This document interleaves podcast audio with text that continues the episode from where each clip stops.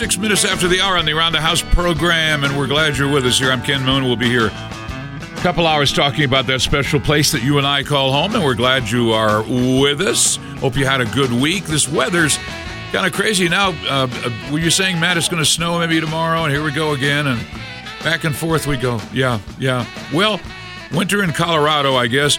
It'd be fun to get it over with, right? Have 6, 8, 12 inches of snow, and that's and we're done with it. But spring is coming. I think two weeks from tomorrow. You guys want to check me on this, Chris? Uh, we changed to daylight saving. I'm, I'm pretty sure that's right. Yeah. So spring is coming. Matter of fact, um, I uh, emailed John Cretti, our gardening with an altitude horticultural expert, today. Asked him to be on the show on the 11th, which is two weeks from today, and we'll have some fun talking about spring gardening. So I look forward. John's always a, a great guest. So hope you had a good week, and we are um, going to start the show here with a some uh, advice for cat owners. Okay, uh, and this uh, this is something that actually I posted on my website. I don't know, 10 years ago or something, and I just remembered it was there and I wanted to share this with you. This is called How to Give a Cat a Pill, okay? That's the premise here. If you've got a cat at home, you want might want to pay attention, even take notes perhaps about how to give a cat a pill. Okay, here we go. Pick up cat and cradle it in the crook of your left arm as if holding a baby. Position right forefinger and thumb on either side of cat's mouth and gently apply pressure to cheeks while holding pill in the right hand. As cat opens mouth, pop the pill in. Allow cat to close mouth and swallow. Number two, retrieve pill from floor and cat from behind sofa. Cradle cat in left arm and repeat the process. Number three, retrieve cat from the bedroom and throw soggy pill away. Number four, take new pill from foil wrap, cradle cat in left arm, holding rear paws tightly with left hand. Force jaws open and push pill to back of mouth with right forefinger. Hold mouth shut for a count of 10. Number five, retrieve the pill from the goldfish bowl and the cat from the top of the wardrobe. Call spouse in from outside. Number six, Kneel on the floor with cat wedged firmly between your knees. Hold front and rear paws. Ignore the low growls, of course. Get spouse to hold head firmly with one hand while forcing wooden ruler into mouth. Drop pill down the ruler and rub cat's throat vigorously. Number seven, retrieve the cat from the curtain rail. Get another pill from the foil wrap. Make note to buy new ruler and repair curtains. Carefully sweep shattered figure, figurines and vases from the hearth and set aside for repair later. Number eight, wrap the cat in a large towel. Now we're getting somewhere. And get spouse to lie on the cat with head just visible from below armpit. Put the pill in the end of a drinking straw, force mouth open with pencil, and blow down the drinking straw. Number nine, check the label to make sure a pill is not harmful to humans, and drink a beer to take the taste away. Apply band aid to spouse's forearm and remove blood from the carpet with cold water and club soda and soap. Number 10, retrieve the cat from the neighbor's shed, get another pill, open another beer, place cat in cupboard, and close the door onto the neck of the cat to leave just the head showing. Force mouth open with dessert spoon, flick pill down the throat with elastic band. Number 11, fetch screwdriver from garage and put cupboard door back on the hinges. Drink another beer, Fetch a bottle of scotch, pour shot, and drink. Apply whiskey compress to cheek to disinfect. Toss another shot back. Throw t-shirt away and fetch new one from the bedroom. Okay, so it, here we go to the end here. Uh, after all of this effort, you just you just consume another beer and drive to the emergency room because you got to get your fingers and, and elbows stitched up, remove pills from the, your right eye with fragments in your right eye, call the furniture shop to order a new cupboard. In the meantime, arrange for the Humane Society to collect the mutant cat from hell and call local pet shop to see if they have any hamsters. This that okay, that's how to give a cat a pill. I kind of cut that short at the end. How to give a dog a pill. Wrap it in bacon, toss it in the air, have a nice day. So there you go. How to give a cat a pill. I've never, I've tried that, and you end up uh, having to do um, uh, drops. If you can get drops, they're, they're much better. Okay, daylight savings Sunday, uh, March 12th. Very good. Yeah, thank you. And spring right around the corner on the 20th. Easter, I believe, is the 9th of April, as I remember. because Ash Wednesday was this past Wednesday, right? Uh, something like that. Anyway. So spring is springing all around us. Chris and I were talking about spring baseball training, and the is it still the pitchers and catchers, or, or not any game formal games yet? Just pitchers. They actually just started. Just started t- Yep. th- this weekend. Yes. So the bases are bigger. Interesting. Pitch clock now, which is is just I'm sure the uh, the uh, viewing public will like that. I think it'll it'll increase interest in the games because they do drag on, don't they? Mm-hmm. Yeah. It's it's to kill the dead time between at bats. And how many times can you do your uh, Velcro on your uh, uh, batting gloves? Oh my gosh! You're And- only allowed one time out. So Yeah, yeah, okay. Well, that's good. It's it'll it'll speed the game up. Probably make a uh, uh, more base stealing. Probably a little higher scoring, perhaps. Huh? Yeah, that's good. Okay. Uh, I've got some stuff to cover today. I don't know if I'm going to start off with this, but I found, you know, me and my climate change thing. There's was a really fascinating article that kind of, you know, like the, the unified field theory in physics, it ties everything together from things as innocuous seeming as bike lanes, which is driving driving all of us crazy as we go around town. They keep getting rid of driving lanes and adding bike lanes. That connects with electric cars and suburbia and density of housing and affordable housing and and uh, along with of course climate uh, change. And so uh, there's an article here from the Wall Street Journal. I'm going to read a little later, just teasing you a little bit with it, uh, that I think you'll find uh, will come kind of tie a lot of things together, why things are happening the way they are. Also, an article on another major city bans natural gas hookups to new houses, uh, which uh, is just going to just raise the cost of housing, make it more difficult to buy and own a house and pay the heating bill. And builders, of course, are against it because why would you want to want to do that? So. Uh, that's Eugene, Oregon is the city. We'll talk about that a little later also. But in the meantime, we'd like to hear from you. I haven't given the phone number out. Yes, 719 473 1240 is our telephone number. And with all this crazy weather, this freeze thaw, freeze thaw, a little snow, a little melting, uh, more snow, ice dams and icicles are with us. Uh, I see icicles around here and there, and then they melt and then they reappear. Usually, we need to talk about that a little bit, and uh, we'll we'll start the conversation, take a break, and then be back with with the rest uh, to wrap this up. But usually, these troubles are on the north side of the house, the non-sunny side, where that's where the snow buildup occurs. But I'm getting reports from folks who say they have ice troubles on the more sunny sides of the house. Maybe not due south, but the east and the west sides where there's not as much direct sunlight. Uh, freeze, melt, thaw cycles, uh, are, are, and an overly warm, nice sunshiny day, and then a cold night, and then a little snow. All that is contributing to ice dams and icicles. Uh, a cold attic is a good thing to have. Warm attics exacerbate ice dam buildups because they promote melting from underneath. That's why good ventilation and good insulation are a good deal. If you if you drive around places like Minnesota and uh, the Dakotas and Michigan, you'll see a lot of attic ventilation, like like roof vents and other ventilation, because they want those attics to be kept cold. Well, in the meantime, the insulation actually d- does its job to keep the heat in the house, of course. But you get less ice dams and less icicles if you have a cold attic instead of a warmish attic. So that's kind of the a preview of this conversation. We'll talk about icicles and ice dams in more detail after we take a quick break. So we'll do that now and be back with your phone calls. We have live email today at aroundthehouse.com.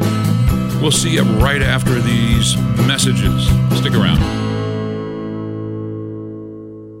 You know, life is too short not to have central air. I know it doesn't seem like it now, but it's going to get hot again this summer. If you need central air at your house, and who doesn't, I want you to call Click Heating and Air, but do it now because they have a limited supply of the 13 SEER air conditioners.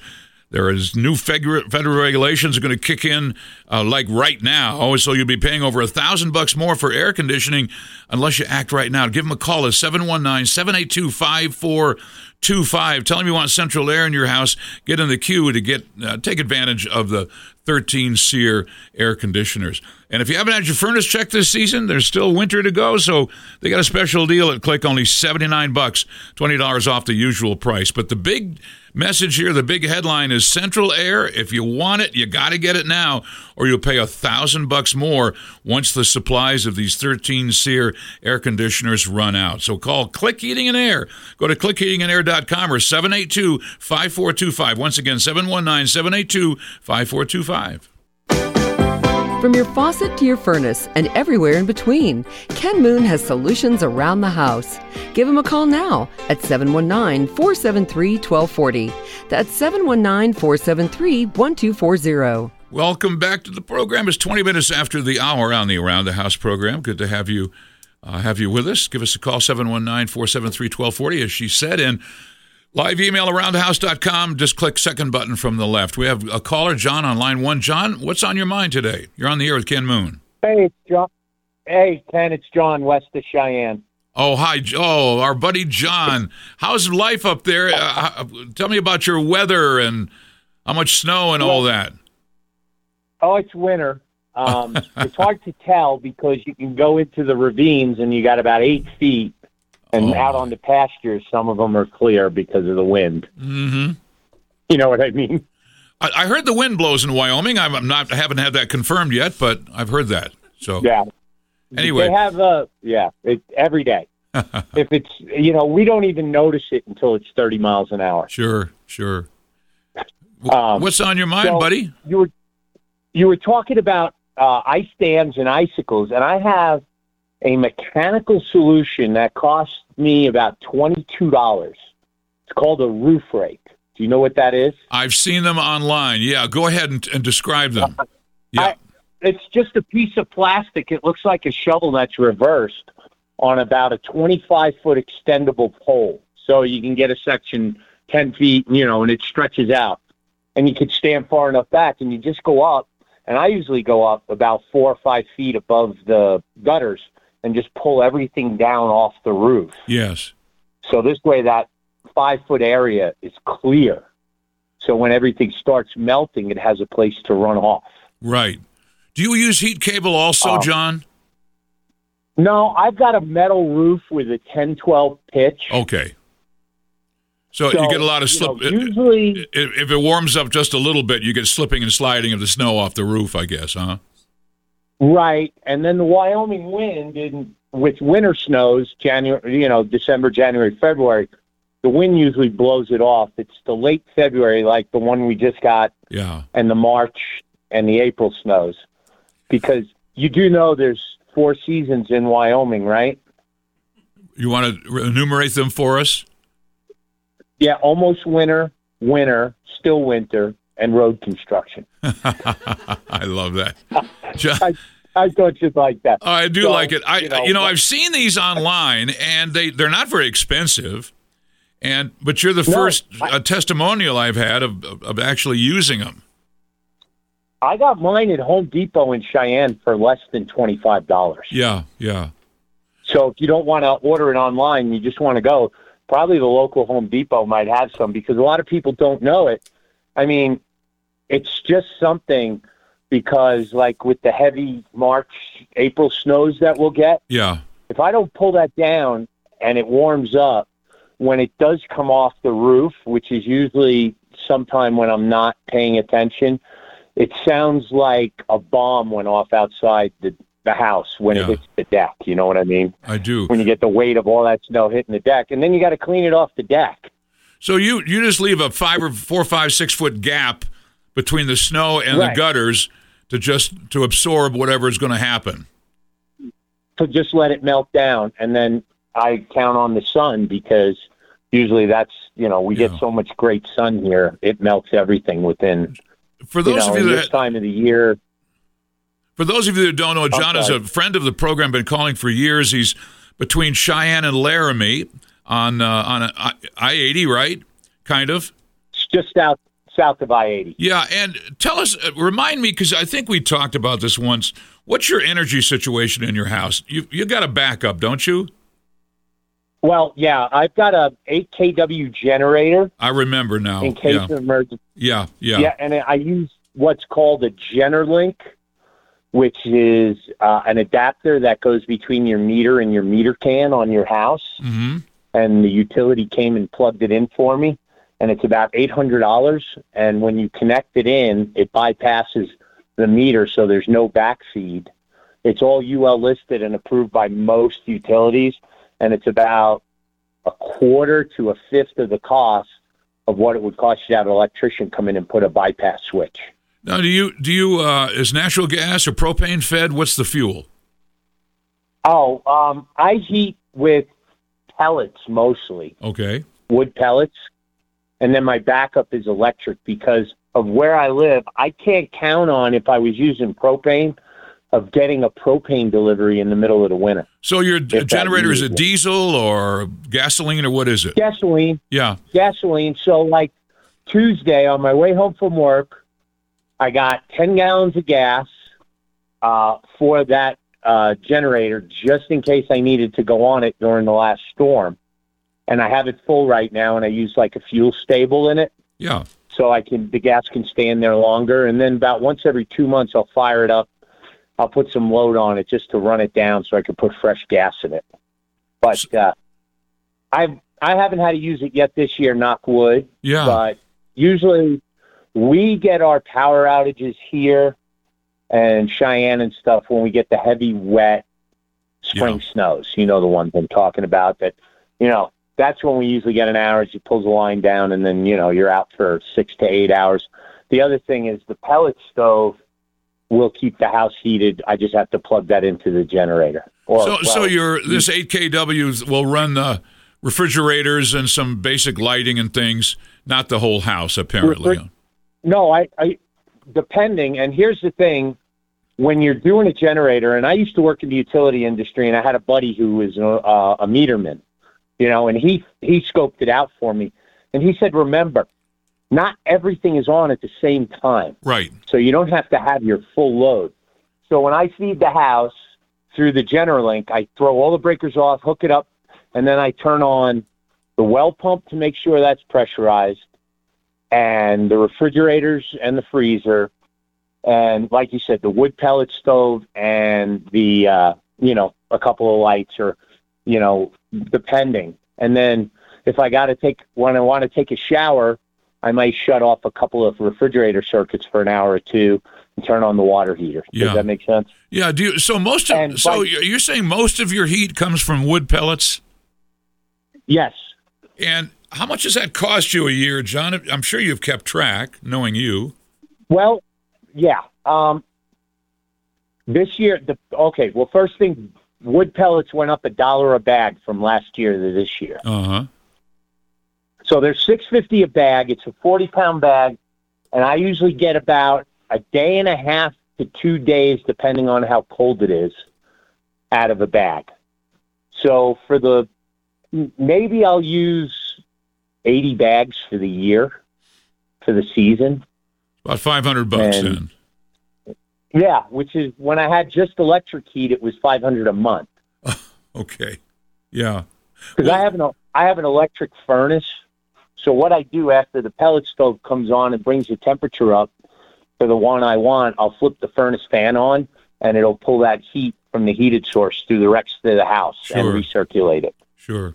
And I, uh, you know, and then we've got storm doors on all the wind, you know, storm doors. We've got old because no matter I talked to the best window guy in Cheyenne, he manufactures locally, and he said where I'm located, there's no way you could put a single hung window in that when the wind's pushing on it at a solid 60 miles an hour, it's not going to leak Sure. along the seam. Sure. So well, you're all tucked in and did- cozy there. You've done uh, your homework, obviously, Well, and you know, I, I, again, you're a little bit of a pioneer here. I don't think I've talked to people that have pellet stoves for kind of backup in the in the basement, No. you know. But you're a you're a full time uh, guy, pellet stove guy, and there finally you use sawdust, compressed sawdust. In the Midwest, Right. aren't there pellets that are made from co- uh, ground up corn? corn, yeah, that's a different type of stove. Oh, it is okay. Corn pellets. Okay. Yeah, they actually that was one of the labels on the top of the stove when I unboxed it to put it in. Yeah, yeah. Do not use corn pellets, wood pellets only. Okay. And I know a guy who heats with one too because he lives in an electric only area. And he buys those wood pellets at like um tractor supply that you throw in a horse stall and they open up. Yeah. And he burns those and they're about half the price. But he says he has to clean his stove out almost every day because they don't burn clean at all. John, So, thanks for the feedback I mean, on this. Uh, the, the big takeaway, I think, for my listeners is the snow rake. And I, as I say, I've seen them Yeah, online, I've seen videos and so on. So, sounds like a good deal, especially higher elevations where you get a lot of snow buildup on the north side. I would think uh, they'd be very yeah. useful. So, The biggest thing is just you have to extend it out far enough so you don't get dumped on. yeah, pull it on yourself. Yeah. You know what I mean? Yeah. John, you take care, Man, buddy. You stay safe, show. Okay?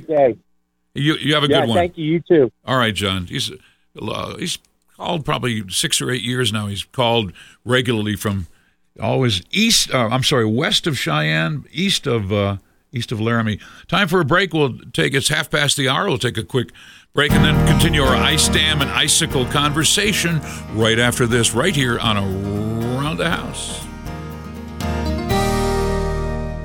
Hey, I want to talk to you about energy. We were just talking to our buddy John over up there in Wyoming, and you heard him talk about high energy costs when you heat with electric, let alone natural gas or propane.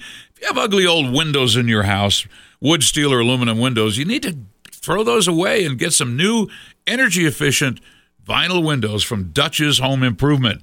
This is a company been around over 30 years. They're fully licensed and insured, of course, have a great reputation. Customer service, I've talked to Gary, the owner. That's their number one priority to keep you satisfied as a customer. If you need some new windows, they have the best brands in town, the best installers, and it'll also make your house look younger than its actual age. You'll give it kind of a facelift anyway, but you- you're wasting money. If you have ugly old windows, I want you to call Dutchess at 719 392 1369 or DutchessHomeImprovement.com. Get some new windows on your house. You'll save money summer and winter. Call Dutchess 719 392 1369. From your roof to your foundation and everywhere in between, Ken Moon has solutions around the house. Give him a call now at 719 473 1240. That's 719 473 1240. Welcome back. 25 minutes before the hour. And uh, um, uh, Chris, uh, and I don't know, did you do this, Matt, or did you do it? Chris- did it. Brought me in some pictures of snow rakes, and the prices are all over the place. Amazon, uh, like 48 bucks. Um, uh, there's 54, 74, but depending on how fancy you want them to be. But basically, they're a T-shaped plastic, like a little baffle or plow, and there's extension handles. You, I think you either pull them out or screw them together. And it looks they look fairly now for two-story homes. eh, There might be a little more difficulty here because of the height above the ground, but it looks like these are very, very efficient for getting that snow off the roof. You wouldn't have to do it all the way around, but if you have a north exposure, like people here in town, uh, you know, you're up against Cheyenne Mountain, and you have that that shadow from the mountain, or a north side. Uh, your house faces south, but you have north side issues like icicles and ice dams. Ice dams sound sort of innocent because they're on the outside, but they, they can creep up under the shingles and it can cause leaks because the they can actually buckle the roof shingles as they expand themselves because they creep upward uh, onto a onto a roof, especially if there's a little warm warmish temperatures in the attic. That's why, as I say, attic ventilation is a big deal, and uh, also uh, insulation, of course, to keep the heat in your house. Uh, there's um, roofers for years now have been required to put an extra layer of material on the edges of the roof, not just the, the gutter line, the drip line as we call it, but up the sides, which is called the rake of the roof. It, it isn't just shingles, but there's an extra layer, usually ice and water shield, which is that thick tar paper, to prevent damage from ice dams, but it can still happen. So ice dams, uh, a heat cable is a good way to get rid of them. You can zigzag heat cable along your roof, plug it in, leave it plugged in year round. You can lay heat cable in the gutters because that's where a lot of this damage occurs, and that's where a lot of icicles, of course, uh, have their genesis inside your gutter. So heat cable on the north side works well. If you have gutter covers, uh, leaf guard, gutter helmet, those kinds of things. They are great in the summertime to get rid of the uh, of the uh, uh, to get rid of the uh, overflowing gutters because they keep the twigs and leaves out. The problem in the winter, the openings in these, even with gutter screens that you install yourself, the openings are small enough that ice can get trapped more and crystallize more easily in the gutter cover environment. So you might have more exposure or more uh, vulnerability for ice dams on the north side of the house if you have gutter covers. But it's a good trade off but you just have to get ready for it. And heat cable is a good way uh, to do that. Or as our buddy John from Wyoming said, get the snow off the roof to begin with after each storm, and uh, and that that uh, is is part of the solution. Icicles, of course, can be dangerous. You walk underneath them, you can get really hurt when an icicle comes down. So. Uh, if you break them off, you want to maybe use that same snow rake that we're talking about. Stand way back and break them off. Uh, kids like to break icicles off, don't they? And then suck on them like a popsicle. I, we used to we used to do that when I was a kid. Um, so snow rakes good. Less snow, of course, means less icicles and less ice dams. But again, that cold attic with good ventilation is a good is a good idea. So that's just some thoughts on ice dams and icicles. And the more of these sort of sort of uh, minor snowstorms we get, you know, where you get a layering of a little snow and then freeze thaw uh, melting and then freeze thaw again. Uh, frequent storms, like we had two Wednesday storms in a row, right? So this is where you get a lot of this buildup of ice dams and icicles. But I thought you might appreciate a little, a little essay or a little speech or, or monologue on ice dams and icicles. 719 473 1240. Uh, Sam says, I'm installing new hardwood floors. Do you like the water based or regular varnish finish? I mean, that's a good question. Uh, if you'd have asked me this question 10 or 15 years ago, I'd have said, well, I'm kind of old fashioned. I like the regular polyurethane, polyurethane uh, varnish that we've uh, used. Um, it has a long track record, of course, but the water based finishes have low odor and they dry quicker. And most of the floor guys I talked to, they were skeptical at first also on the water based material, but now they're, they're kind of believers it really is long lasting and very uh, tough and resilient. Uh, the oil based product may, some people think it has a softer and warmer glow after it cures. But again, if it's an existing home that you're trying to refinish your floors, I would go with a water based product, Sam, because uh, again, low odor, lower odor, and uh, and quick and quick drying. Uh, in a new home where you're starting from scratch, you know you might want to stick with the with the polyurethane, the traditional, because it is cheaper. The water-based products uh, are more expensive. I'm not sure what the I don't remember what the differences is, but uh, anyway, that's just a thought. But water-based is becoming kind of the the way to go these days. But again, it depends on new house, old house.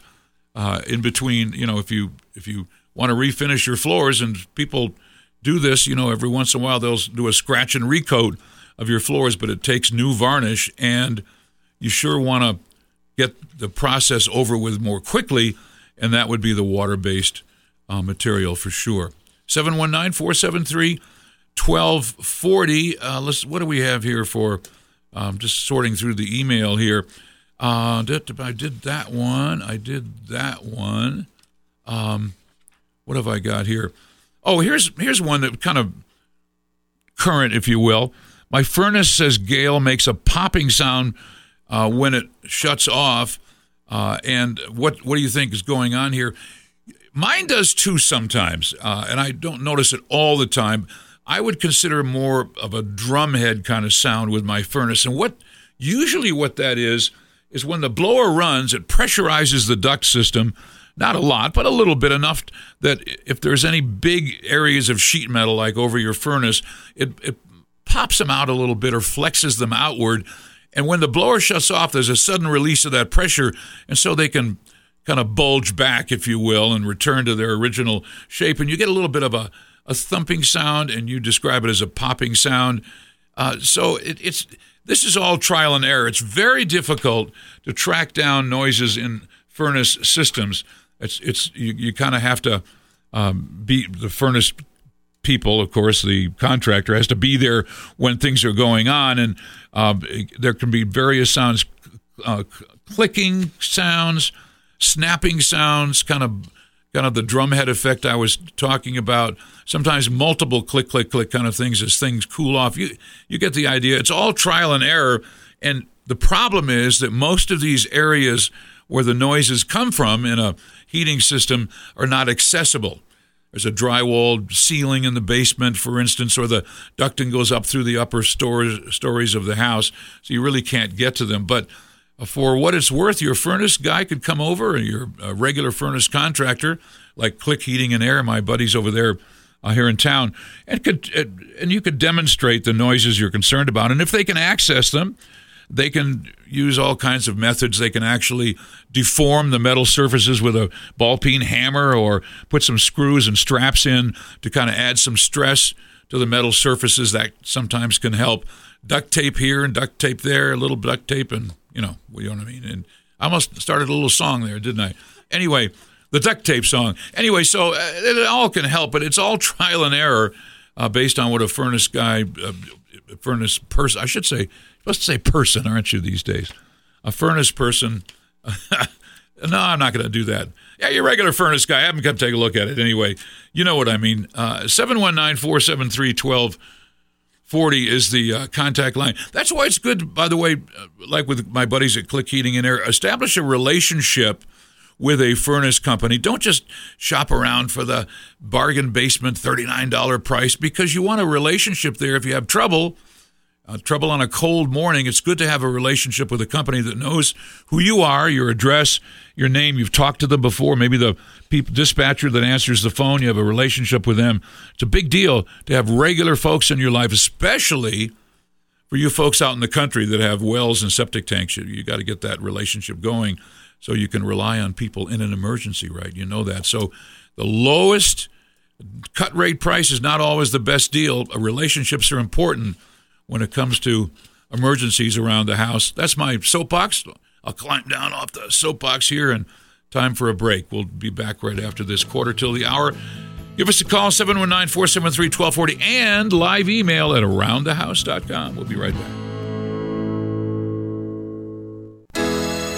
Need help with your next home project? Back to Around the House with Ken Moon. Give him a call now at 719 473 1240. That's 719 473 1240. Welcome back. 11 minutes, but actually it's 10 minutes to be precise. We're closer to 10 minutes before the hour on the Around the House program. Don't forget the podcasts of the program are available uh, at uh, going back to the first weekend in July last year. Soon we'll be able to say a year's worth. Uh, just go to aroundthehouse.com, click on listen to podcast, which will take you to the KRDO.com site, or you can go right there if you want, slash radio, and you'll see them. There, download them, take them with you, whatever you'd like. I, I have a little iPod Nano I really like. Would people laugh at me, but they don't make Nanos anymore. But I guess people, most podcasting is done through people's phones. Is that where they usually, yeah, telephone? Yeah. I like my little Nano, though, because when I walk around, it's really handy to have. But you can download the podcast. Chris will put up the podcast of today within a couple hours after we go uh, off the air, but they're available there uh, if you would like to peruse them. We have a lot of response to our podcast. Matter of fact, as far as I know, I'm still leading the pack here at the station. Only one, only one uh, show a week, and uh, I usually have the top five or six podcasts at the station, which is just wonderful, and I appreciate that uh, that loyalty on your part. So, podcasts a big deal, and so you can click on them aroundthehouse.com. Click on listen to podcast. This is a email from Bill. I have an older house built on a concrete slab. Uh, you know, you have an older house, but now concrete slab construction is more and more uh, with us now, uh, and because builders can save money and uh, and uh, a lot of people. Uh, don't want to have a basement anyway. They like to live in the main level, and basements tend to be a little claustrophobic for some people. So we see more and more new home slab construction. But anyway, Bill says would it be wise for me to dig a trench around the perimeter and install some styrofoam insulation? Well, uh, it would, but only after you've done some other things first. The, the styrofoam, the builders, of course, use that before they backfill slab houses to prevent uh, heat flow out of the house. Uh, but I want to make sure, Bill, before you spend all the time and effort and, and, and aggravation to do uh, what you're suggesting here, that your attic insulation is good enough. We want about 14, 15, 16 inches of attic insulation of blown material upstairs. And if you haven't checked that for a while, attic insulation tend to, tends to subside over time because of vibration, uh, moisture, uh, weather patterns, a little wind gets involved there too, uh, and just normal deterioration. You might have started with 10 or 12 inches of insulation, and you go up there with a tape measure, it might only be eight or nine now. So you want to stick your head up in the in the attic with a tape measure and put a mask on and just see how much insulation is up there. You want 14, 15 inches for sure to get close to an R, uh, an R50. Okay, that's number one. That's the cheapest, most cost effective thing you can do to save energy. Number two is to call Dutchess Home Improvement, get some new vinyl windows. If your windows are old, clunkers, maybe single pane, you put some storm windows over, or you know, they're old, ugly wood windows from the 80s or aluminum windows from uh, the 60s and 70s. You want to get some new vinyl uh, vinyl windows. A good set of vinyl replacement windows and the attic insulation are the two most cost effective things you can do to save heat. And of course, you want to seal and caulk around all the windows and doors, and you want storm. I like storm doors. It's a big deal to have a storm door. First of all, it's more secure. Your house can be more secure with a storm door to keep folks out. Uh, and in the winter, you uh, in the summer rather, you can remove the glass and have a, a locked screen door. You know, you get the idea. Uh, storm doors are a good thing, especially if your front door faces in a northerly uh, direction. So those are all the basics of saving energy. Hope you have a newer furnace. You have an electronic uh, setback thermostat that can save you two to five percent in your energy bill uh, each season. Okay, once you've done that, you can indeed uh, put some uh, styrofoam insulation around the outside of your slab home if there isn't any there uh, now. The builders generally are putting the styrofoam on the inside of the foundation before they backfill it and before they put the slab. You can't do that, of course, because you have an existing home.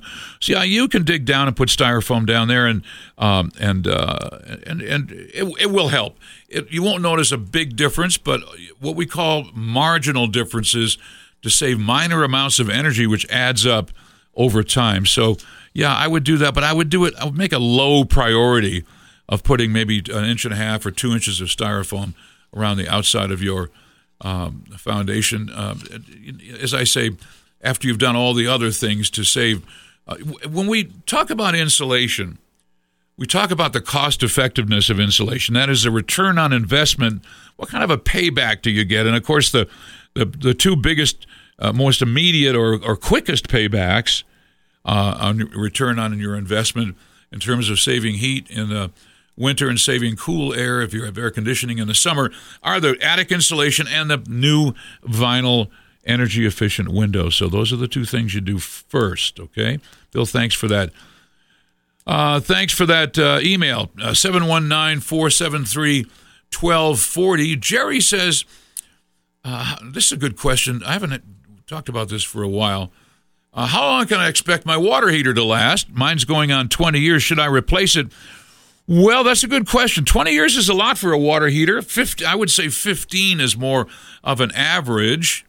Uh, most water heater failures uh, occur either early uh, in in their careers, like maybe year four, four, five, or six, um, or really late, like yours, Jerry. There's no in between, is what I'm trying to say. My theory is that a water heater builds up a thin layer of of material on the inside, uh, like minerals on the inside of the tanks that helps protect the tank. So, I, water heater failures I see early with heavily mineralized water, maybe well water, a small community system, or late, in your case, 15, 20 years, Jerry. But I would just let it fail. There's no reason to throw away a perfectly good uh, water heater that's doing the job for you for now, I would just let it fail. And um, when a water heater fails, it's not a catastrophe. You, uh, 100, virtually 100% of the time, you'll see a little uh, ring of dribbly water on the floor under the water heater, maybe a little rust down there, and the water will dribble out of the, the tank of the water heater and go down the floor drain. Of course, it's going to be on a Sunday morning. You realize Murphy's Law, right? But you'll have some warning that your water heater is failing. It's not going to be uh, it's not going to be something that'll be a huge surprise. Like you're not going to have a sudden burst or a flood or anything. Uh, so that's why we want if water heaters are in other places besides the basement, say on the second story of a house, we'd like to have a, a pan under them. You can buy a water heater pan uh, at the uh, at Lowe's or any home center. It's a galvanized uh, pan. Based, it, I can't describe it any other way. That the water heater sits in, so to channel that water someplace else besides on the floor to leak down into the living room. Uh, but uh, that's kind of the story. Your water heater is going to fail one of these days. And if, you know, when it does, as I say, it'll give you some warning. One thing you can do is put a water alarm down there in an older I have one at my house. I have a newer water heater, but I got a water alarm anyway. Put it next to the water heater. You can get a little battery powered alarm, get like a two pack at Amazon for uh, 10 or $12, something like that. It just sits there on the floor, and when it senses any moisture, uh, it will squeal or howl at you. Mine actually does a dit dit dit da da da dit dit dit in a in a really strong tone like SOS, right? And which is kind of a little cutesy thing. Anyway, and uh, that water alarm, uh, Jerry, if you don't go down to see your water heater very often, will alert you that the water heater has decided to give up the ghost, which I would expect any day uh, in your situation. If you want a recommendation on longevity, uh, a non scientific survey in my head is that Rheem water heaters tend to last longer than other brands. Uh, I know there's some dispute about that, but I do notice that Rheems seem to do a nice job longevity wise. So thanks for that email. We'll be back with part two of Around the House right after the news.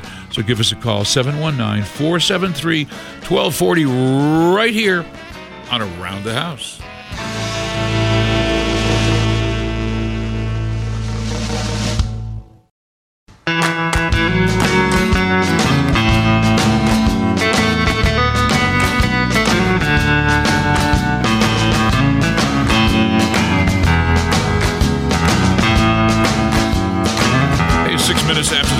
two of Around the House. Good to have you with us here. Thanks for sharing your weekend, lovely weekend with uh, with us here on the radio. And we'd love to hear from you at 719 473 1240 or live email at aroundthehouse.com. A shout out to all of our friends up there in Wyoming listening on the mighty K2, KTWO 50,000 watt voice. They call it Wyoming's radio station, and uh, it's kind of one of those blowtorch stations.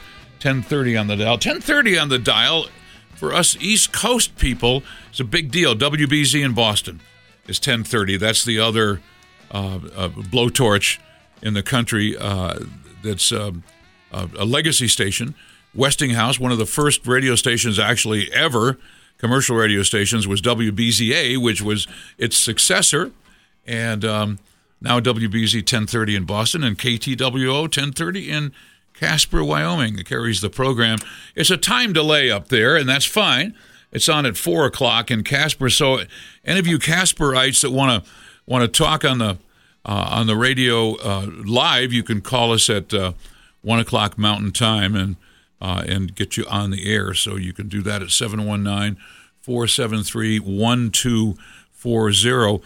I wanted to talk a little bit uh, today about radon. Radon keeps coming up, and why wouldn't it? Because it's part of our real estate and legal system when it comes to housing and and uh, uh, uh, tra- housing transactions and so on. And and I wanted to spend a little time talking about that. We have a call uh, intervening, or we uh, just I'll just keep going. Okay, uh, I didn't want to interrupt. I, I, didn't want to be interrupted, so I'll I'll head out now with the radon with the radon thing and. Uh, radon is, of course, as you may have heard, is a colorless, odorless gas. It's uh, slightly radioactive, and you know, we out here in the West, we have a lot of uranium underground, and um, with that uranium, uh, there's some daughter products. It's called and into radium and other daughter products, which eventually leads to radon gas, which has a little radioactive component to it. If you breathe it in and there's little alpha particles, which are very weak atomic particles, but if they get in your lungs, the theory goes they can cause some DNA damage and maybe long term risk for lung cancer. So, uh, the EPA estimates, and this is just a wild WAG, you know, a wild, you know what guess on their part, about 22,000 lung cancer deaths each year can be attributed to radon. They don't really know, but that's just a, as I say, maybe an educated uh, guess. And so it's good to get radon out of your house if you have it. I'm not sure it's a huge uh, risk, but If you have kids sleeping in the basement, yeah, you probably want to test for radon and get it out because now the realtors and the lawyers have gotten hold of it and the federal government. So it's part of our uh, real estate uh, paradigm now or the, re- the real estate industry. And uh, anytime you're going to buy or sell a house, radon tends to come up. So get it tested. You can buy test kits at Home Depot. Uh, they're relatively inexpensive. You need to buy two kits uh, because you have to have uh, two sensors or detectors or canisters so they confirm each other. And uh, you can send it into a lab, and then if the level's above the 4.0, the government recommends you need a licensed radon mitigation company to come in. So if you have a finished basement, if people are living and sleeping down there, especially, or if you're in the more the westerly parts of the area, like in the foothills and the mountains, up in the mountains per se, you probably have elevated radon. So get it checked. You can do it yourself uh, if you would like. If you have some feedback uh, on that, you can call us at 719 473 1240. So, okay, Dan is on line one. Dan, you're on the air with Ken Moon. What's on your mind today? Uh, yeah, please. I uh, have a uh, rental house where the tenants moved out, and we discovered that they were smoking meth.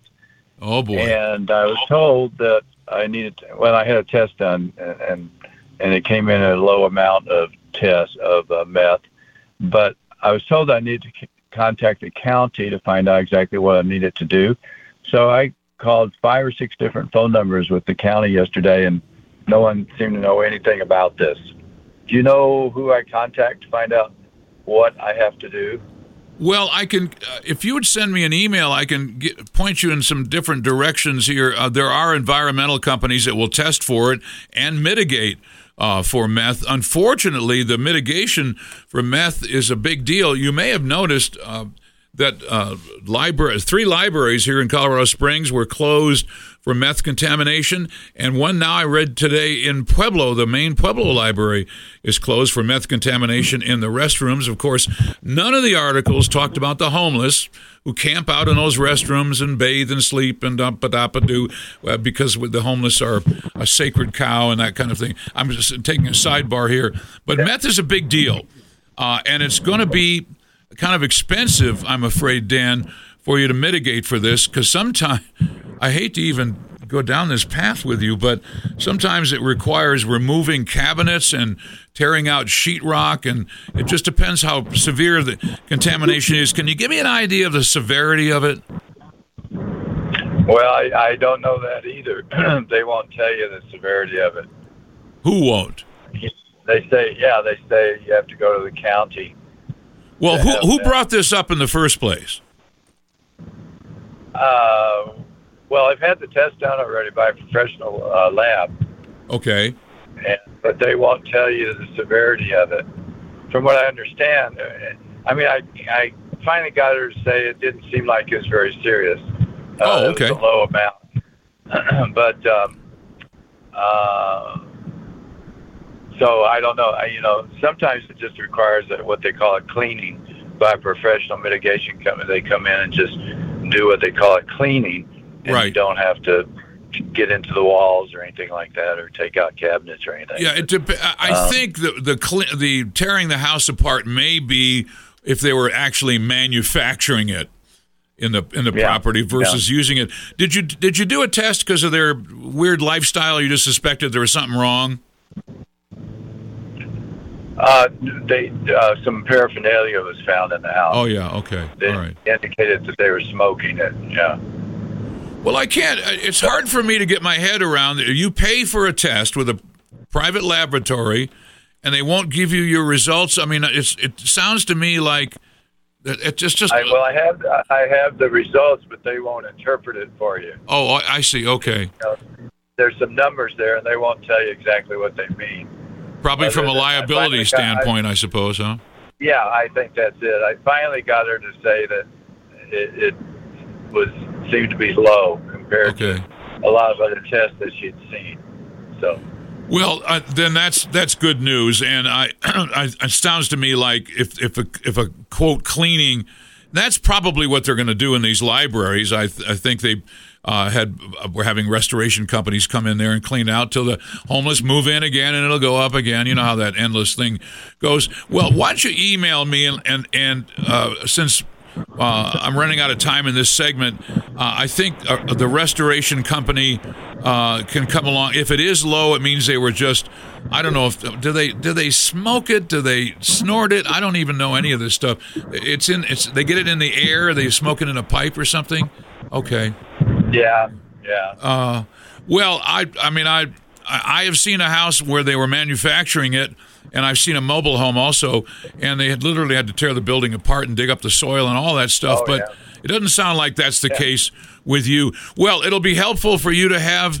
Uh, the paperwork when the restoration is uh, is done. Does the laboratory that you t- Dan that you hooked up with, do they have any referrals for restoration or any any of this mitigation? Well, no, yeah, they say you have to contact the county, and the county tells you what to do, what you have to do. Well, it sounds so to I me like this laboratory. They're not. They're not very. They don't sound very cooperative, do they? No, not really. Yeah, yeah. And who have you called? It? Did you call so- Did you call the county health department? Yeah, yeah, Well, you live here in Colorado Springs, right? Yes, uh huh. I would. I would run up to Garden of the Gods Road to the big county uh, service center up there, and there's a environmental group on the second floor. I would go and face to face talk to them. There's a testing laboratory that I deal with for radon up there, and that whole uh, the whole environmental sections on the second floor. I'd go up and talk to them face to face. Yeah, maybe that's what I'll have. Yeah, because the when you call these government agencies on the phone, they, they get paid to not answer the phone. I'm sorry. I mean, it just seems like it. They're not very helpful. I'd get up there on the second floor on Monday. Uh, if they've only been smoking it, I think maybe you're going to be you're going to be okay. But you know, from a liability standpoint, you got to have the paperwork when the mitigation is uh, is done. So that's what I would do. I do I do it face to face. Okay. You know, you may not that day get some relief, but they'll make an appointment for the person you need to talk to, and uh, you might get the runaround because you know people don't like anymore to take any responsibility because they think they're going to get blamed for negative Yeah. outcomes. So you're probably going to have to be a little pushy, but that second floor of that service center is where you need to go. Okay. Okay. Well, that's helpful. All right. Thanks, Dan, for your call. Thank you, Ken. Pre- pre- Uh-huh. appreciate right. it. 719 473 1240. I saw this house. It was on the west side of town, and I did a post restoration. Mitigation is the, the wrong word. This was restoration because they dug up the soil around the house and hauled it away. They pulled out the sheetrock, the insulation, the cabinets, the floor coverings, and basically stripped the house down to the studs and rebuilt it. And this is 15 or maybe 20 years ago uh, and it was an eighty thousand dollar job in a little ranch home. So that's how serious it can get. 719-473-1240. Time for a break. We'll be back right after this. Uh, stop set right here on around the house. If you're looking to improve the appearance of your home, I want you to call Dutch's Home Improvement for windows, siding, doors, and patio covers. They do it all. But the big deal now, because of this cold weather, reminds us that our temperature goes down, our energy bills go up. So if you don't have good windows on your house, Windows, a lot of people sell windows, but I want you to call Dutchess because their commitment to customer service, their longevity here in town is a big deal. Call them at 719 392 1369. They carry only the best brands of windows, have the best, they, their installers have been with them for a long, long time, so they trust these folks. And, and uh, again, customer service is a big deal to Dutchess. Of course, they have all the li- licensing and insurance and so on. Uh, so I want you to give them a call. Go to DutchessHomeImprovement.com. If you have ugly old windows, wood, steel, or aluminum windows, you're wasting energy, winter and summer. So get some new windows on your house, like we just talked about, and make your house more energy efficient. It's a big deal. 719 392 1369 or DutchessHomeImprovement.com. Things break around the house. That's why there's the Around the House program with Ken Moon. Give him a call now at 719 473 1240. That's 719 473 1240. Hey, welcome back to the program. 22 minutes after the hour on the Around the House show. I've got a So give us a call on any home improvement, uh, a fix up thing, whatever's happening around your house. But I've got a little sidebar to go on to here because you know climate change and uh, all the things associated with all the craziness we see around us, shutting down power plants but wanting electric cars, all that stuff we talked about. There was a great piece, I think, week before last in the Wall Street Journal by Allysia uh, Finley uh, that I is fascinating because it wraps up so many things that we see in our daily trip around town that you might find interesting. It, the title is The Climate Crusaders Are Coming for Electric Cars Too. The subhead A new report makes clear the ultimate goal tiny, uncomfortable apartments and bicycles for everybody. So here's this piece, and it's not terribly long, but it's fascinating uh, what's going on, kind of behind the scenes uh, here, here we go. Replacing all gasoline powered cars with electric vehicles won't be enough to prevent the world from overheating. So people will have to give up their cars. That's the alarming conclusion from a new report from the University of California, Davis, and a network of academics and policy experts. Oh, yeah, experts called the Climate and Community Project. The report offers an honest look at the vast personal, environmental, and economic sacrifices needed to meet the left's net zero climate goals. Okay? Progressive's dirty little secret is that everyone will have to do with less. Less cars, fewer cars, smaller houses and yards, lower standard of living.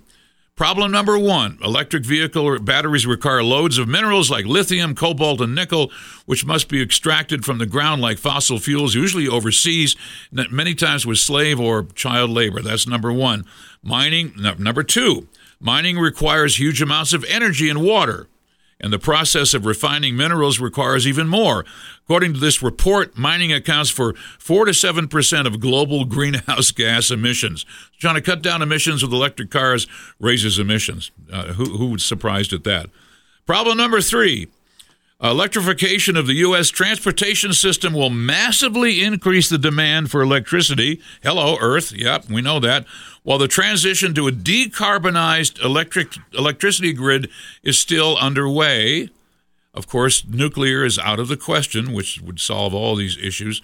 The report concludes again, this report from UC Davis that the auto sector's current dominant strategy, which involves replacing gasoline powered cars with EVs, without decreasing car ownership and use is likely incompatible with climate activists' goal to keep the planet from warming by more than 1.5 degrees Celsius. Uh, by the way, that's in 100 years, compared with pre industrial times. Instead, the report recommends government policies that promote walking, here we go, cycling, and mass transit. So you wonder. You see all of these bike lanes appearing on all these avenues and boulevards all over town that is no accident. That is a direct result of this this climate change hysteria. The government actually gives spiffs, kickbacks to cities for putting in bike lanes, inconveniencing drivers. Here we go. Let's let's go on with this. So there's something in your day-to-day travels you wonder where all the bike lanes come from. It's because it's a it's a climate change panic thing that the government pays the cities to to do in the first place. Governments, this report says, could reduce financial subsidies for private vehicles like on street and free parking. They could also charge pickup truck drivers and SUVs uh, more fees because of the bigger vehicles. Uh, urbanites who suspect the expansion of bike lanes in their cities is intended to force people to stop driving are not wrong. We just talked about that. But what about suburbanites who need cars to get around, like you and me, right?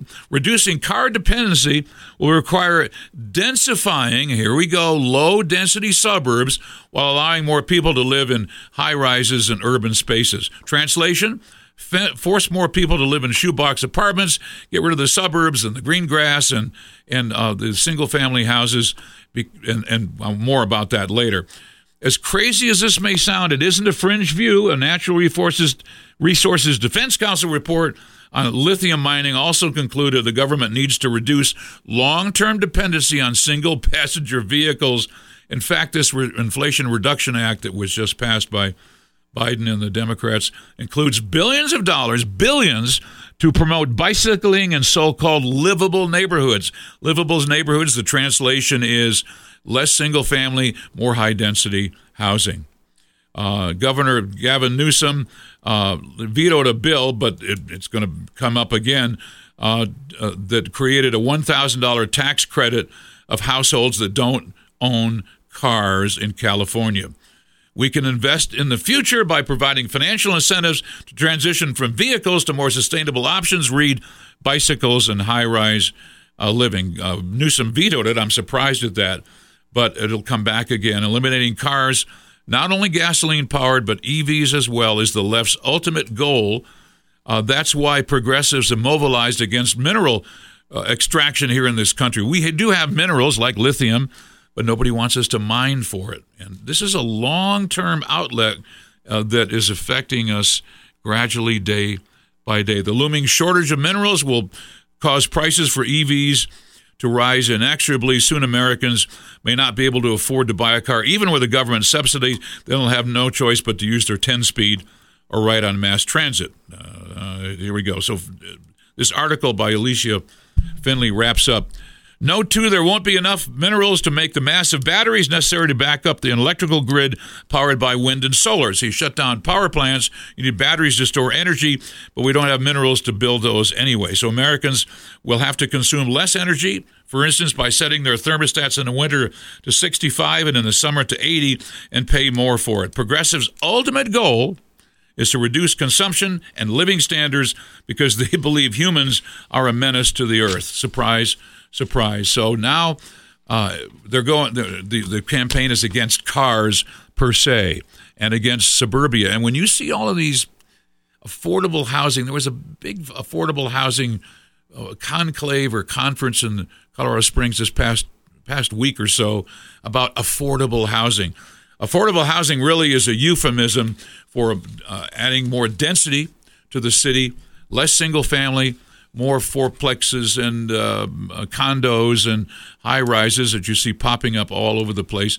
The uh, the climate activists are against the single family house with a green lawn and a picket fence. So we have to fight back or just cave in. You have the you have a choice.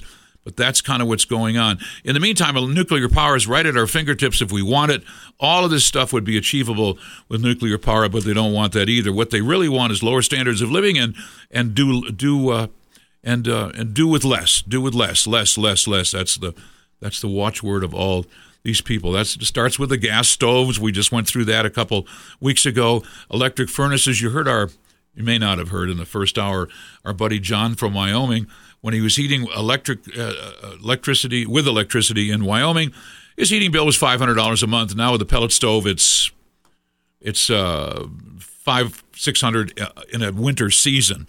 So electricity is a very expensive way to heat. Electric vehicle charging, of course, really saps the electrical grid. In the meantime, we're closing down power plants.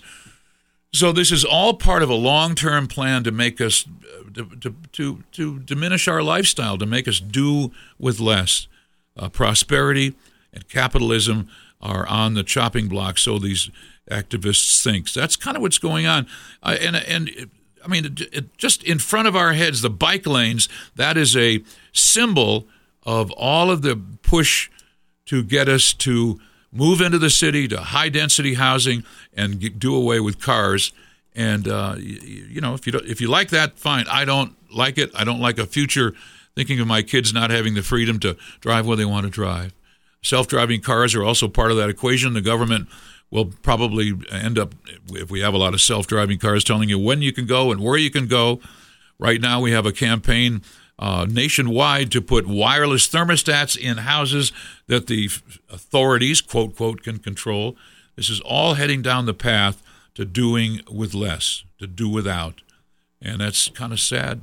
Uh, it's it's a future that we either push back or it'll it'll happen, but it's all based on this climate change thing, which is of course uh, man-made climate change is just a is is just a, uh, a smokescreen for this control that people want over our lives and making us do with less.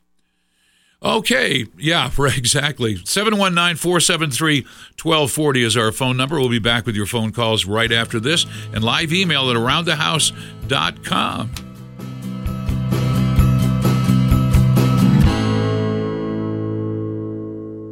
Well, we're were just talking about government regulations. There's a new one that we, they want to change to the air conditioners, make them more energy efficient. Uh, the federal government does, but there's a limited supply of 13 SEER, the regular air conditioners available. But when they're gone, they're gone. And Click Heating and Air has a supply now. He didn't, uh, I, Jim didn't tell me how many they have left, but they have some. So if you want central air at your house, and who doesn't, who wants to go through another sweltering summer, you need to call Click and get in the queue to get central air. Otherwise, you'll be paying a thousand bucks more when the supplies, existing supplies of the 13 SEER units are gone.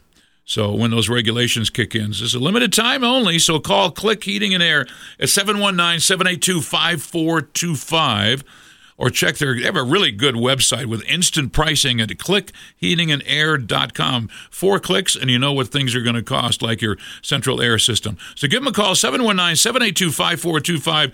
Get central air at your house and save a thousand bucks.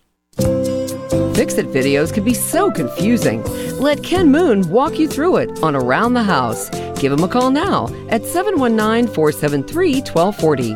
That's 719 473 1240. Welcome back to the program. It's 23 minutes before the hour. Uh, don't forget the podcast of the show. Uh, Chris will have it up within a, uh, an hour and a half, two hours after we go off the air. And they're available at thekrdo.com slash radio. Do I have that right? That'll get you right to the podcast or put my name in? Is that what you do, or the show? On the on the radio page, there is a podcast center. Okay, good section there, and then you can choose the pod center uh, podcast you want to look for. Sure, or uh, you can get the same results uh, at aroundthehouse.com, my website. Click, click, listen to podcast. Just click, and there's a link uh, right there. So the podcasts are available going back to last July. As a matter of fact, uh, I, I, think I haven't checked lately, but my Denver-based radio show going back to 2015 podcasts were available at uh, what's a good podcast app? Um, you, have, you have one at your is it called i i something or other? Is it i i iCast or something like that? It's a I can picture it on my cell phone. It's a purple icon. Anyway, so I think Apple Podcasts. yeah, one. Apple Podcasts. Apple yeah. Podcasts. Yeah, yeah. Put in my name and the sh- name of the show, and you might see all those older. I haven't checked lately, but they were there a couple of months ago. Anyway, that's the deal on pod. Thank you for downloading the podcast, by the way, and for we keep track of uh, who has the most downloads, and I'm the champion around the station here, so I appreciate your loyalty on that score. Let's see here. Here's um email from Phyllis. I need to replace my basement windows. The law says they need to be egress style. Should I do both? I can't really afford it. Well, that's you're right. Requirements have changed. Now basement windows must be large enough. The, the theory is you want to be able to a firefighter with a backpack on needs to get through the window to rescue people. That's the way the regulations are are written. Uh, I have a night. My my house is 1973, and I've got smaller basement windows. Um, so these requirements came in, I guess the, I'm trying to remember now, late 70s, early 80s, when we went to so called egress windows and egress window wells, which basically are windows that are a lot taller.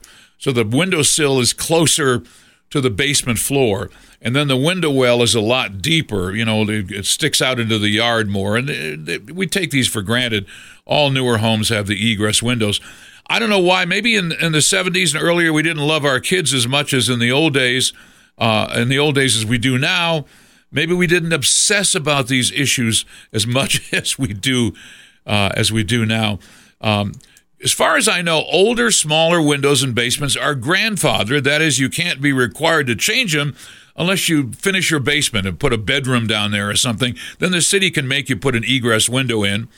Uh, and uh, so you'll have to check with the local, you know, like here, the regional building department. There are companies that specialize in putting egress windows in the basement.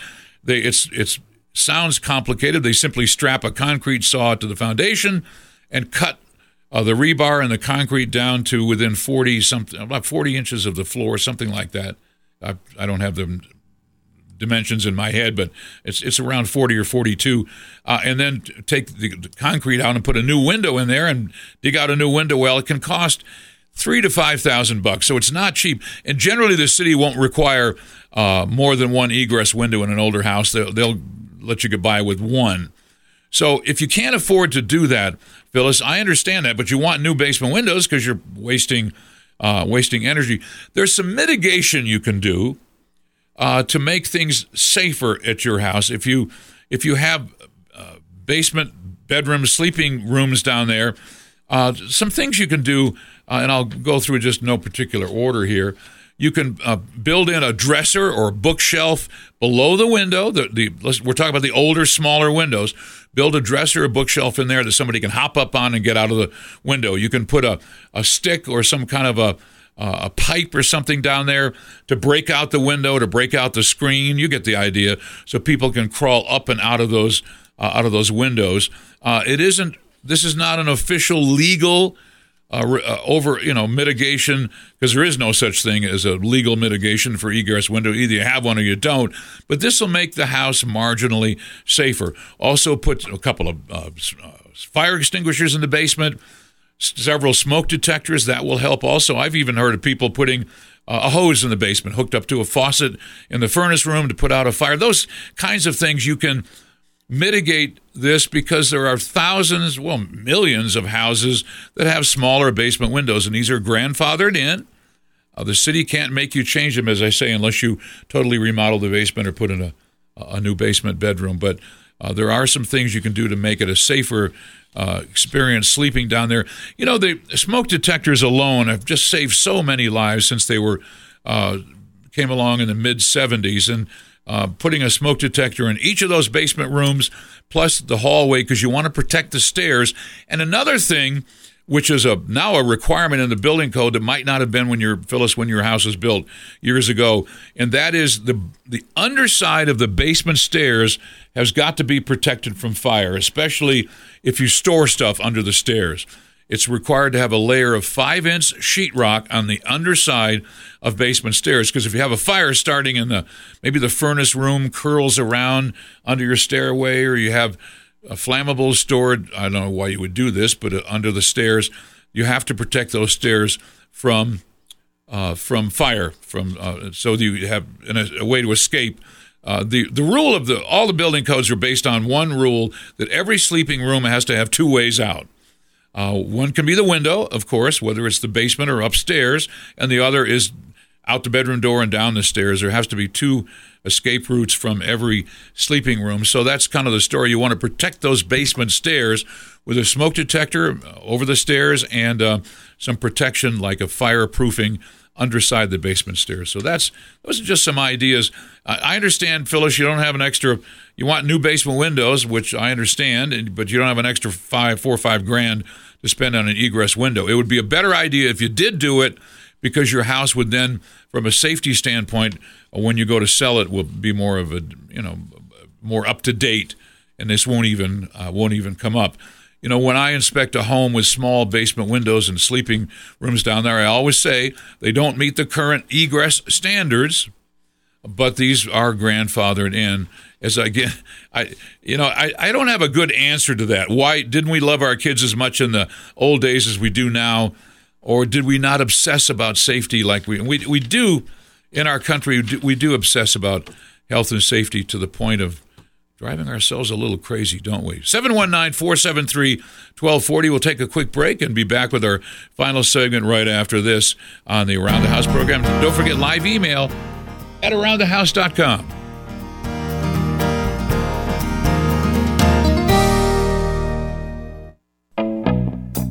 Got a fix it problem at your house? Ken Moon is here to help. Give him a call now at 719 473 1240.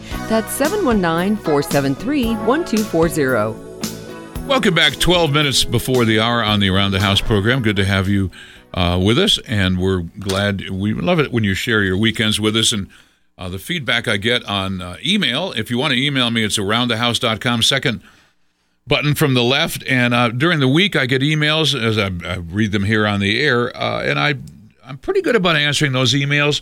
Try to keep it succinct and kind of pithy. That's a pithy. If you have a lisp, you don't want to mess with the word pithy. But anyway, um, uh, keep it short. Maybe one question and one subject per email really helps. Here's an email from Mary. Uh, from Mary, uh, my daughter can't take a full shower first thing in the morning. She just gets a few minutes of uh, of hot water. Uh, the water heater's uh, about 10 years old. What's going on? The problem may be a stratification inside the tank. Many most gas valves, water heaters, don't kick on until there's a 20, 25 degree drop or so in the water temperature. Since there's no activity overnight, the burner stays off and the water cools down from the bottom up. So uh, that may be the problem. Some newer water heaters have a 10 degree uh, differential, so they come on sooner. Uh, the Bradford White is a brand I know of that that has that uh, tinier uh, gap in in terms of the uh, the time constant of when the when the water heater kicks on. For now, um, you could it might help her to normally I don't recommend this for gas water heaters, but she could wrap an insulating blanket around the water heater tank and and turn the thermostat up a little bit, uh, maybe to the highest setting. If there's no little kids or disabled people in the house, you don't want to scald people. But um, uh, finally, here's here's the answer if there is one. If she gets up a little earlier and runs a load of clothes or runs the dishwasher, uh, the burner will have kicked on by the time she climbs in the shower. That that that's probably pretty good advice anyway uh, to do that. So, uh, and you know, if I don't think it's a chronic problem, but she might have a uh, an issue of, of that stratification where there's cold water on the bottom and warm warmer water uh, on the on the top. So that's good. That's a good question though. Appreciate that. 719-473-1240. Pat says I melted a plastic glass on my dishwasher heating element. Oops, yeah, it smells awful. I want to get it off. Ooh, yeah, it, it really stinks. That's why I try to. I don't know about you, but when I load a dishwasher, I never put plastic stuff in the bottom. I always put Tupperware, Tupperware lids, uh, plastic cups in the top rack, right? I mean that just makes sense because there's a lot of heat down there in that in that heating element. It's like an electric stove heating element. So anyway, uh, Pat, you can use a razor blade to scrape off as much as you can of the uh, of of the plastic. Uh, you could also uh, one thing you could turn the cycle, and most of these you can turn turn the, the dial ahead. Now, if you have a push button one, you might not be able to do this. If you have a dial dishwasher, you can turn it to the dry cycle, let that element heat up, and that way it'll remelt the plastic, and you can scratch it off with a some kind of a, a like a pad or something, uh, and it'll scrape off easier. Uh, but if you do do the razor blade to scrape chunks off, don't get it too deep because you can ruin the heating coil if you scratch it too much. Uh, and don't lean on the coil. And the, the coil's kind of delicate, so just treat it like a, you would an electric stove burner. Um, you could get a little steel wool on there to remove the finer particles. That would help. Uh, also, uh, maybe a little abrasive, I don't know, Comet or something uh, like a paste to get it off. It'll eventually clear up, but I know it stinks, and who, who wants that smell? And you know, every time the dishwasher dishwasher runs. So I hope that's uh, helpful to you. Yeah, but you know that I did this on my stove. You know, if you have a glass top stove, yeah, you get in a hurry and you don't realize that that burner is still hot. There is a pilot light on my stove that says it's a hot burner.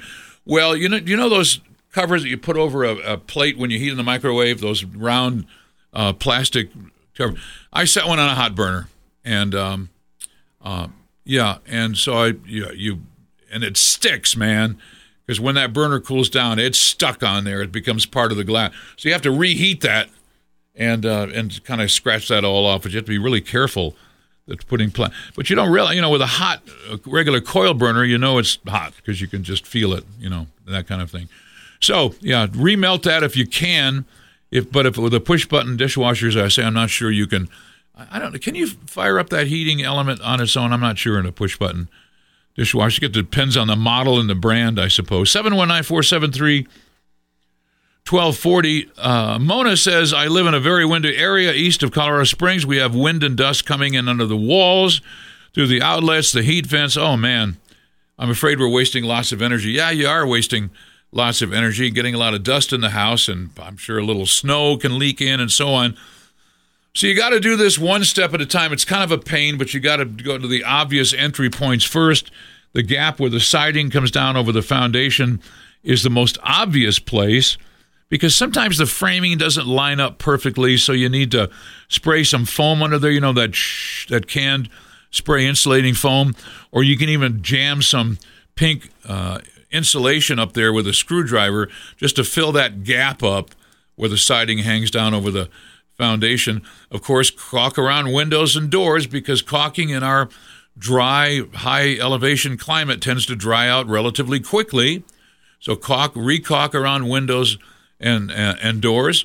Uh, and um, here's another thing you wouldn't might think about: your your dry, clothes dryer, your kitchen hood, and your bath fans vent to the outside, and there's usually a little cap that closes when when like when the dryer goes off. The cap is supposed to close up and keep cold air from blowing in to to the house. So if those little uh, spring-loaded caps on the exterior vents for your dryer, kitchen hood, and and bathrooms don't close, you're gonna have to put new vents on there or, or, or kind of fiddle with them to get them to close up tight when the fans or the dryer aren't aren't running. Uh, the wind in your heat ducts is a concern to me. You may have a direct fresh air vent from the outside into the furnace room's return air duct. This was common in the 70s uh, when we had a fresh air. We, were, we panicked when the Arab, Arab oil boycott hit. Uh, what I mean by panicked is we we decided we needed to add fresh air to the house because we sealed the houses up and we had carbon monoxide issues. So the building codes for a while required a direct vent from the direct outside air right into the furnace system. Now the rules have changed and so they're not required now, but you might check out to see if you have a direct vent from the outside uh, and you want to block that up and have the uh, get air from the inside now through some grills or a louver door or something uh, would be a uh, the way to do that. Don't do it without your HVAC contractor getting uh, getting involved. A home inspector could come along and maybe find some other cures for this also, but uh, you have to do it one at a time. As far as the outlets and switches goes, put a little foam. Uh, you remove the cover of the outlet, put a little foam cover in there that you buy online or at the hardware store, and that'll seal those uh, seal those up. Uh, Chris reminded me about hazardous. I talked about in my promo about looking at hazardous things. Uh, I want to. We talked about radon, lead paint, and asbestos were with us up until the mid 70s. If your house is built before that, you want to make sure that you don't fiddle with those walls. Don't scrape, sand, demolish any interior position, uh, partitions or the ceiling if you have a house built from the mid 70s or earlier. Uh, you want to keep things well sealed. And you, there may, if, let's say you have a house built in the 50s, I guarantee you there's asbestos and lead paint on your walls and ceilings. But you keep them well sealed with nice acrylic, latex, interior paint, satin, or whatever finish or sheen you want. Keep sealing those. The asbestos and lead paint is locked away from the environment. That's the answer to that. If you do remodeling and do demolition, you want to keep things damp tent things off, gloves, goggles, all the usual uh, precautions when you think there might be asbestos, because you don't want asbestos to get loose in the air of your house. But generally speaking, in older homes built, as I say, before the mid 70s ish, rough, you know, it's a rough, uh, rough recommendation. Make sure that uh, you keep things well sealed and you're just golden because by now there's multiple layers of paint over those old surfaces. So I hope that's helpful for uh, our listeners. We talked about radon. Get it tested if you're in the foothills or in the mountains to make sure your radon levels aren't don't exceed the government recommendations, which is, I say, is 4.0. And if you're in the mountains, you probably have a higher level than that. Okay, that's all she wrote. Chris Morris and Matt McKinley, thanks for your help in the control room as always. I hope you have a wonderful week, and we'll see you next time. Don't forget the podcast at aroundthehouse.com. God bless. See you next time right here on Around the House.